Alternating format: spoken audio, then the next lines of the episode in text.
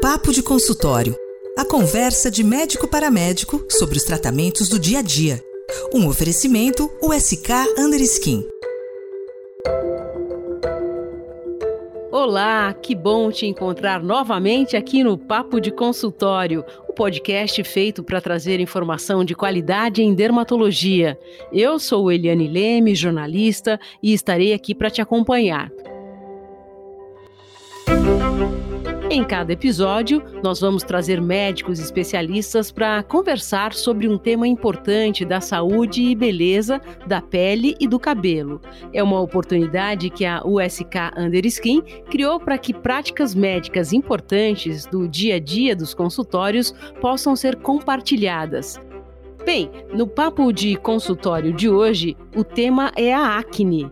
A acne é uma queixa bem frequente nos consultórios e é muito debatida. Ela é rodeada de mitos e informações inadequadas que cada vez mais exige do médico uma atenção às novidades, aos novos tratamentos e principalmente à qualidade de vida do paciente, não é mesmo? Hoje aqui comigo dois especialistas no assunto. A doutora Edileia Bagatin, que é coordenadora do Departamento de Cosmiatria da Sociedade Brasileira de Dermatologia, orientadora de mestrado e doutorado nos programas de pós-graduação em Medicina Translacional da Unifesp e Dermatologia da USP e professora associada do Departamento de Dermatologia da Unifesp, e também o Dr. Marco Rocha, que é médico dermatologista com doutorado pela Escola Paulista de Medicina Unifesp e médico voluntário do grupo de cosmiatria da Unifesp. Eles vão trazer aqui para gente uma troca de experiências e de práticas médicas sobre a acne. Seja bem-vinda, doutora Edileia, tudo bem? Tudo bem, Eliane, e você? Prazer estar aqui com você e com o Marco. Tudo bem, doutor Marco? Eu estou super bem, muito obrigado pelo convite ao SK e agradeço suas palavras iniciais, Eliane, e muito prazer estar com, com a minha colega Edileia Bagatinha aqui também. Bem, nesse papo de consultório aqui, eu sou só uma ouvinte atenta, viu? A conversa vai acontecer mesmo é entre a doutora Edileia e o doutor Marco. Mas eu queria pedir licença para os doutores aqui para esquentar os microfones, vamos dizer assim, e fazer uma pergunta de saída. Eu tenho uma amiga que já sofre com acne há bastante tempo, desde a adolescência, vamos dizer assim, e ela sentiu uma piora grande durante a pandemia. Doutora Edileia, isso pode ser por causa do uso constante da máscara? Então, é muito interessante a sua pergunta. Até é, aparece um termo é, nas mídias sociais e mesmo na literatura médica que eles chamam de mascne, como se a máscara causasse um tipo particular de acne. E não é isso que acontece. A doença é a mesma.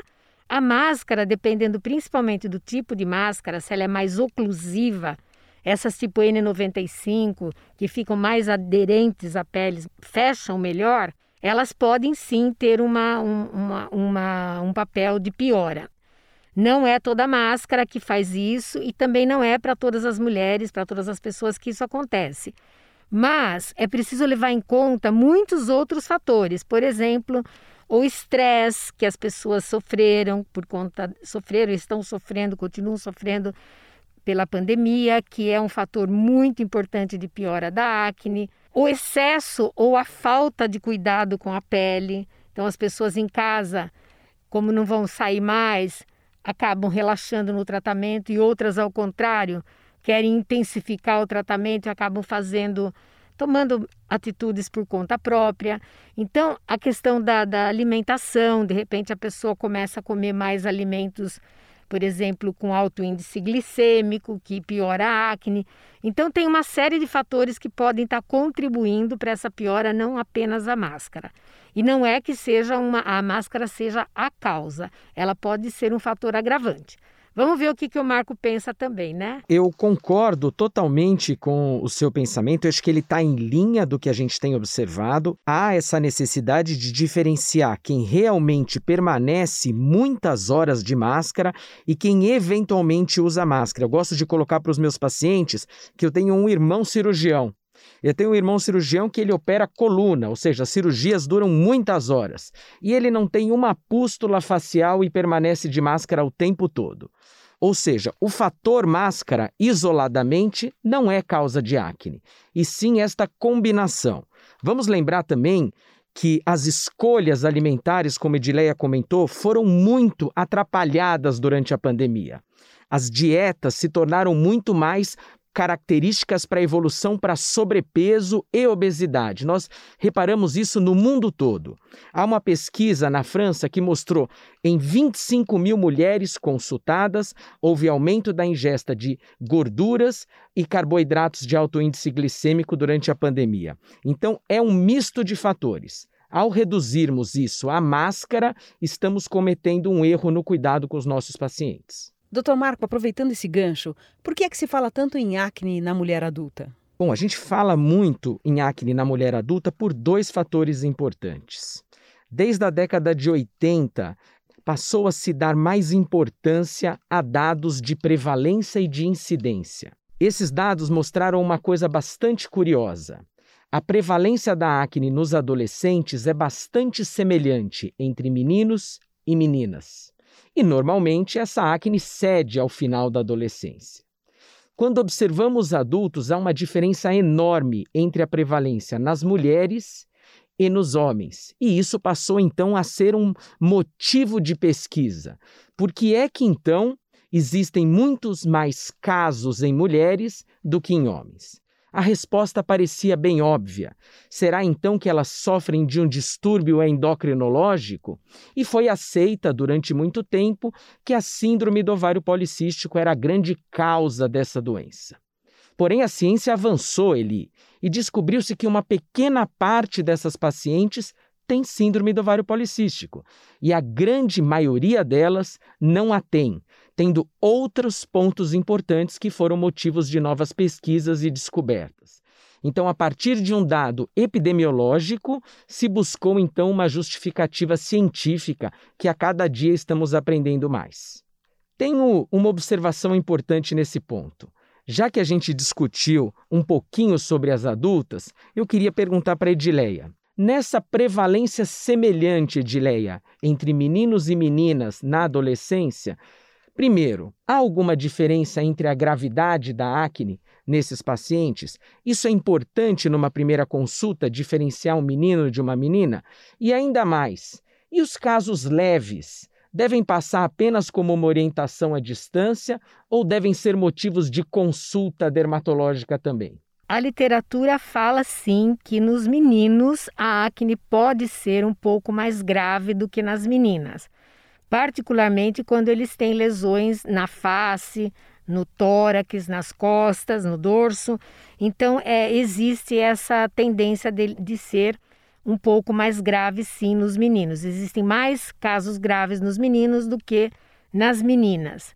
Mas é óbvio que existem meninas com, com quadros graves também. A acne muito leve, que muitas vezes começa na pré-adolescência, às vezes até aos 8, 9 anos, ela deve ser cuidada nesse momento. O ideal é quanto mais precoce iniciar o cuidado, melhor. E não é recomendável que a pessoa comece, geralmente a mãe, né, começa a querer ela própria tratar o seu filho, leva a fazer limpeza de pele, vai na farmácia e pede na, no balcão da farmácia, eu quero, meu filho está começando a ter cravo, espinha, e compra um produto por conta própria. Essas condutas, vamos dizer assim, essas atitudes, em geral não dão certo. Ou porque o produto é errado, às vezes esse pré-adolescente não tem uma hiperoleosidade e compra algum produto que é muito desengordurante, então isso acaba irritando a pele, inflamando mais. A limpeza de pele é algo que precisa ser feita com muito cuidado, não é qualquer lesão que uma esteticista pode mexer. Então, isso precisa ter, de preferência, uma indicação médica. E sempre que possível, o ideal é ter a, a orientação do dermatologista, porque é uma doença crônica. E a gente não sabe como vai evoluir. Ela pode começar muito leve e de um momento para outro ela pode começar a ficar mais grave. E aí os erros podem se perpetuar. Então eu acho que sempre que possível Aqui no Brasil não é difícil ter acesso a dermatologistas, como é, por exemplo, em países do primeiro mundo, países onde a medicina é mais socializada. às vezes as pessoas têm muita dificuldade para chegar ao dermatologista e isso cria situações em que as, esses adolescentes acabam evoluindo para cicatrizes. Marco, então você falou que na maioria das mulheres não há nenhuma doença endocrinológica, não tem alterações hormonais, ou seja, não precisa ficar pedindo aquela lista de exames hormonais. Mas e o DIU? É verdade que o DIU e esse chip da beleza pioram a acne na mulher adulta? Olha que bacana essa discussão. É sim verdade, e vamos entender por quê. Quando a gente pensa em acne da mulher adulta, eu gosto de imaginar três situações diferentes. Aquela situação no qual eu tenho uma possibilidade de uma influência exógena, aquela possibilidade, embora pequena, mas existente, de uma doença endocrinológica, e a grande maioria das mulheres que nem tem influência exógena e nem doença endocrinológica. Dentro dessa discussão exógena, Edileia, sim, o DIL que contém uma progestina chamada de levonorgestrel aumenta a chance de piora da acne. Mas por que aumenta? Olha que curioso, Edileia. O levonorgestrel ele é fabricado a partir da testosterona. A 17-nortestosterona é a matéria-prima para a fabricação do levonorgestrel. Então, nós cientistas fabricamos uma progestina a partir da testosterona. Essa progestina carrega um radical que é capaz de se ligar aos receptores androgênicos. Assim, se existe uma sensibilidade nesta paciente, o levonorgestrel, quando ganha a circulação, encontra esses receptores. Não é para todas as pacientes. Há muitas delas que utilizam esses dispositivos sem problemas, mas precisamos orientá-las, principalmente se tem um antecedente de acne importante. Mas, Marco, para a mulher que quer usar um DIU, então ela não deve usar o DIU que tem a progestina, o levonorgestrel. É preferível que ela use um DIU de cobre e prata, porque é um dispositivo apenas mecânico. Mas há de se lembrar que às vezes a paciente diz o seguinte: Marco, mas eu piorei a minha acne quando coloquei um DIU de cobre. Quando você volta na história clínica dela, ela piorou porque ela parou de usar um contraceptivo combinado. Que às vezes usa por bastante tempo. Exato, e esse contraceptivo impedia o desenvolvimento da acne. Então não é o DIU de cobre que piorou, é a ausência do contraceptivo oral. E para terminar, o chip da beleza. O chip da beleza tão discutido hoje, eu vou dizer, Dileia, não tem, a, não tem quase dia que eu não atenda uma mulher hoje usando suplementação de testosterona. É sempre o mesmo diálogo. Eu vou te dar só um pouquinho de testosterona. Acontece que o organismo feminino é representado por uma quantidade muito pequena de testosterona. E muito pouco, com mais muito pouco, já não é tão pouco assim e isso acaba gerando efeitos colaterais. No dispositivo conhecido como chip da beleza, que é um implante, na maior parte das vezes nós temos gestrinona, que é uma progestina androgênica com testosterona associada, de duração de 6 a 12 meses. Então eu tenho um incentivo androgênico ainda maior do que o DIU de levonorgestrel. Isso é muito importante. Quero pegar um gancho na sua discussão sobre a higiene, que eu acho super importante. Uh, eu, eu, recebo pacientes usando kits de higiene, Edileia. São tônicos, esfoliantes, adstringentes, diversos tipos de sabonete, escovas é, mecânicas, uma rotina enorme. E aí eu, eu me pergunto: a acne ela existe por uma carência higiênica? É preciso é, raspar o rosto no chão para se livrar da acne? Você vê sentido nisso? De jeito nenhum, ao contrário, né? As pessoas esquecem que as pessoas, o leigo não sabe, mas o médico precisa saber e orientar as pessoas com acne, mesmo os adolescentes, mas muito mais a mulher adulta, que em geral tem uma pele até mais sensível. Como eu já falei, nem todo adolescente, nem toda mulher adulta tem uma hiperoleosidade. E a acne é uma doença inflamatória, ela não é uma doença infecciosa. Então não tem bactéria ali que você precise de uma limpeza exagerada, o que, aliás, nem é recomendável nas próprias infecções bacterianas.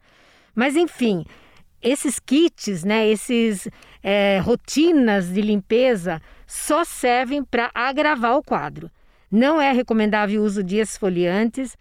A limpeza da pele ela deve ser bem feita ao deitar. Eu recomendo sempre use o produto de limpeza que nem sempre é aqueles produtos anti-oleosidade. Às vezes a gente precisa usar produtos de limpeza suaves quando essa pele não tem uma hiperoleosidade. E de manhã lava o rosto só com água. Elas estranham, as pessoas estranham, mas como? Eu acordo com a pele oleosa. Não, você pode até usar, para aqueles que têm hiperoleosidade, até pode fazer de manhã e à noite, mas a grande maioria basta à noite. A esfoliação não é recomendável, então a limpeza tem que ser feita, mas é o mais suave possível, ao contrário do que se pensava e do que ainda existe por aí, né? Com esses kits, com essas rotinas de limpeza. Marco, é, vamos então entrar na questão do tratamento, tá? Para a gente não se prolongar muito.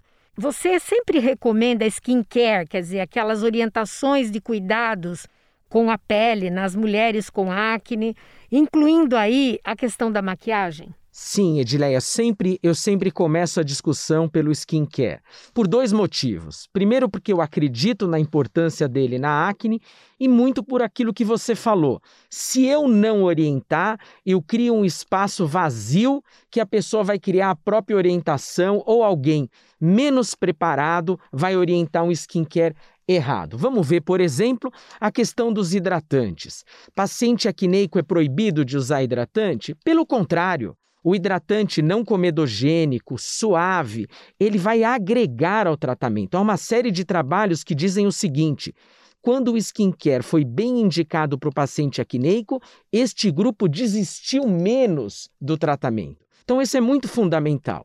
Concordo com você com os higienizadores suaves, a hidratação não comedogênica, a fotoproteção que no nosso país evoluiu demais. Talvez seja o país do mundo com o maior número de fotoprotetores para pele oleosa. E sim, também acredito, como você, aliás, aprendi com você, que a maquiagem não está contraindicada para os pacientes, principalmente para as adultas com acne. Ela me permite o intervalo para garantir o sucesso. Ou seja, a paciente não precisa se sentir feia. Ela pode utilizar a maquiagem, uma maquiagem adequada, enquanto os tratamentos vão funcionando, para minimizar o seu desconforto. Aliás, hoje tem um movimento nas mídias sociais de autorreconhecimento pela acne. Veja, gente, a acne é uma doença. Ela não pode ser atrasada com relação ao seu tratamento. A gente precisa indicar um tratamento eficaz e rápido para todos os pacientes. Certamente devemos nos gostar, mas é importante combater a doença. Como que você aborda com elas, né, a questão por exemplo, de alimentação, exercício físico, sono, quanto tempo ela tem que fazer tratamento, se ela pode fazer esses tratamentos estéticos que as mulheres procuram todos os dias, toxina botulínica, procedimento, é, preenchimentos, etc., laser durante o tratamento. Bacana. Você sabe que, de modo é, muito positivo, eu acho que a gente está evoluindo para uma abordagem mais holística. E essa questão da abordagem holística me dá muita satisfação em cuidar dessas pacientes. Então, ao invés de olhar só para a casinha da pele, a gente está olhando muito mais para o paciente. No meu interrogatório existem muitas perguntas relacionadas à qualidade de vida que vão muito com relação a qual é a atividade profissional, casada ou solteira, como cuida dos filhos, nível de prática de atividade física, funcionamento intestinal, tempo de sono, tempo para um hobby, uma série de questionamentos muito importantes que eu acho que a gente tem abordado de maneira mais interessante. Eu criei uma página que as minhas pacientes acessam com as orientações. No Go Green atual, para em vez de fornecer papel para as pacientes, elas têm lá um endereço onde tem uma série de orientações interessantes que elas podem consultar e melhorar essas questões holísticas vinculadas ao cuidado da pele. Agora, quando a gente olha para essas pacientes, é importante que elas entendam que a gente está discutindo uma patologia crônica. Eu sempre pergunto para elas: se você tiver pressão alta e parar de tomar o remédio, o que acontece? Minha pressão vai subir. E se você tiver diabetes, meu açúcar vai subir. E se você tiver acne da mulher adulta, as suas lesões vão reaparecer. Então o tratamento, ele precisa, como nós publicamos em 2019, ele precisa de uma fase de ataque, mas de tão importante quanto a primeira, uma fase de manutenção. É esta fase de manutenção, na minha opinião, que é a mais importante, porque ela garante aquela oscilação de idas e vindas das lesões para um platô no qual a gente considere que a paciente está com a pele limpa e assim, limpa de lesões, perdão, e assim é, se tornará por muito tempo. Isso é importante e isso precisa ser discutido na primeira consulta, porque senão a paciente melhora, ela some e ela volta chateada porque a acne voltou. Marco, então vamos a gente já se prolongou um pouco, né? Vamos é, encerrar essa conversa e aí você fala assim como é a sua rotina, a sua prática na abordagem do tratamento da acne. O que, que você orienta de tópico, de oral, o que, que você é, o que, que você prefere e aí eu também complemento com a minha rotina para o adolescente. Ótimo. Então vamos lá. Para todas as pacientes, então, orientações gerais fotoproteção. Se eu percebo então algum distúrbio importante, por exemplo, essa semana eu atendi uma paciente com uma obstipação uma vez por semana uh, tem o hábito intestinal. Então, orientei uma interconsulta com um gastro uh, e aí começo então a minha rotina dermatológica. Skincare, sempre produto tópico para o tratamento da acne, sempre. De maneira geral, produtos que tenham capacidade de irritar menos a pele. Então, retinóides de nova geração, terceira e futuramente os de quarta geração para nós. O ácido azelaico também é uma opção interessante, quantidade pequena, sempre na posologia correta. De acordo com a gravidade da doença, esse tratamento tópico precisa ser associado a tratamento sistêmico. Atualmente eu venho cada vez menos prescrevendo antibióticos para as minhas pacientes e tenho optado pela abordagem de bloqueio hormonal. Eu não gosto da terminologia de tratamento hormonal, porque, por exemplo, a espironolactona não é um hormônio.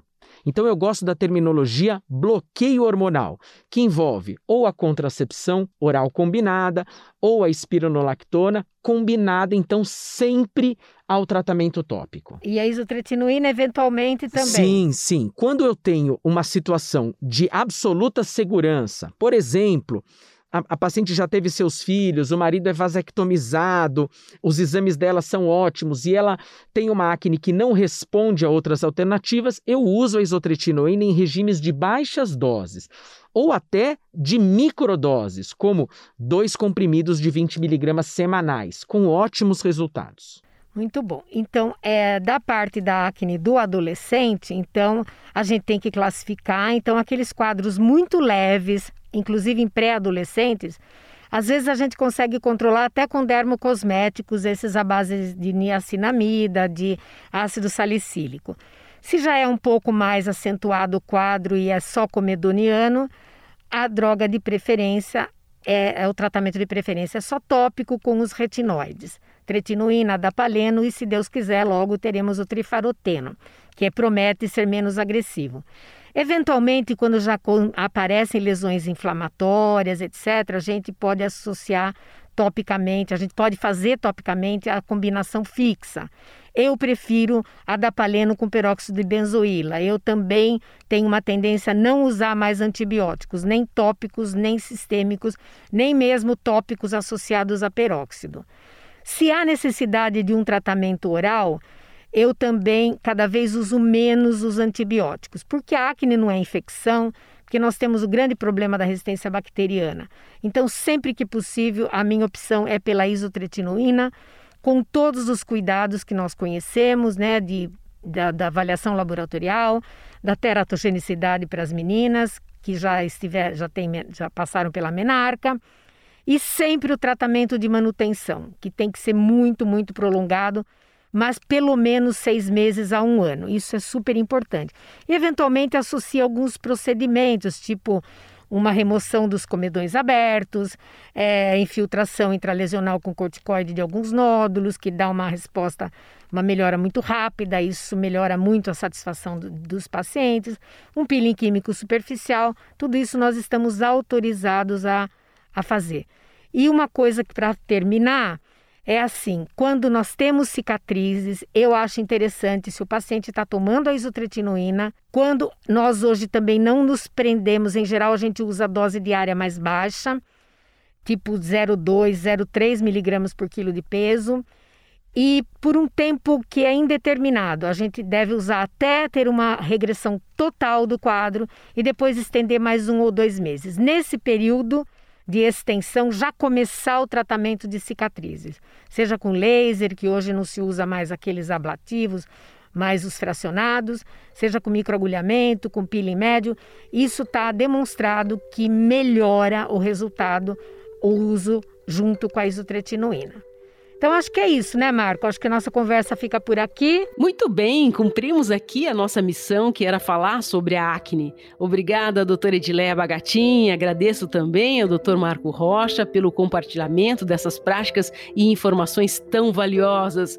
Esse foi mais um episódio do Papo de Consultório. Não perca os outros episódios, hein? Eu te encontro lá.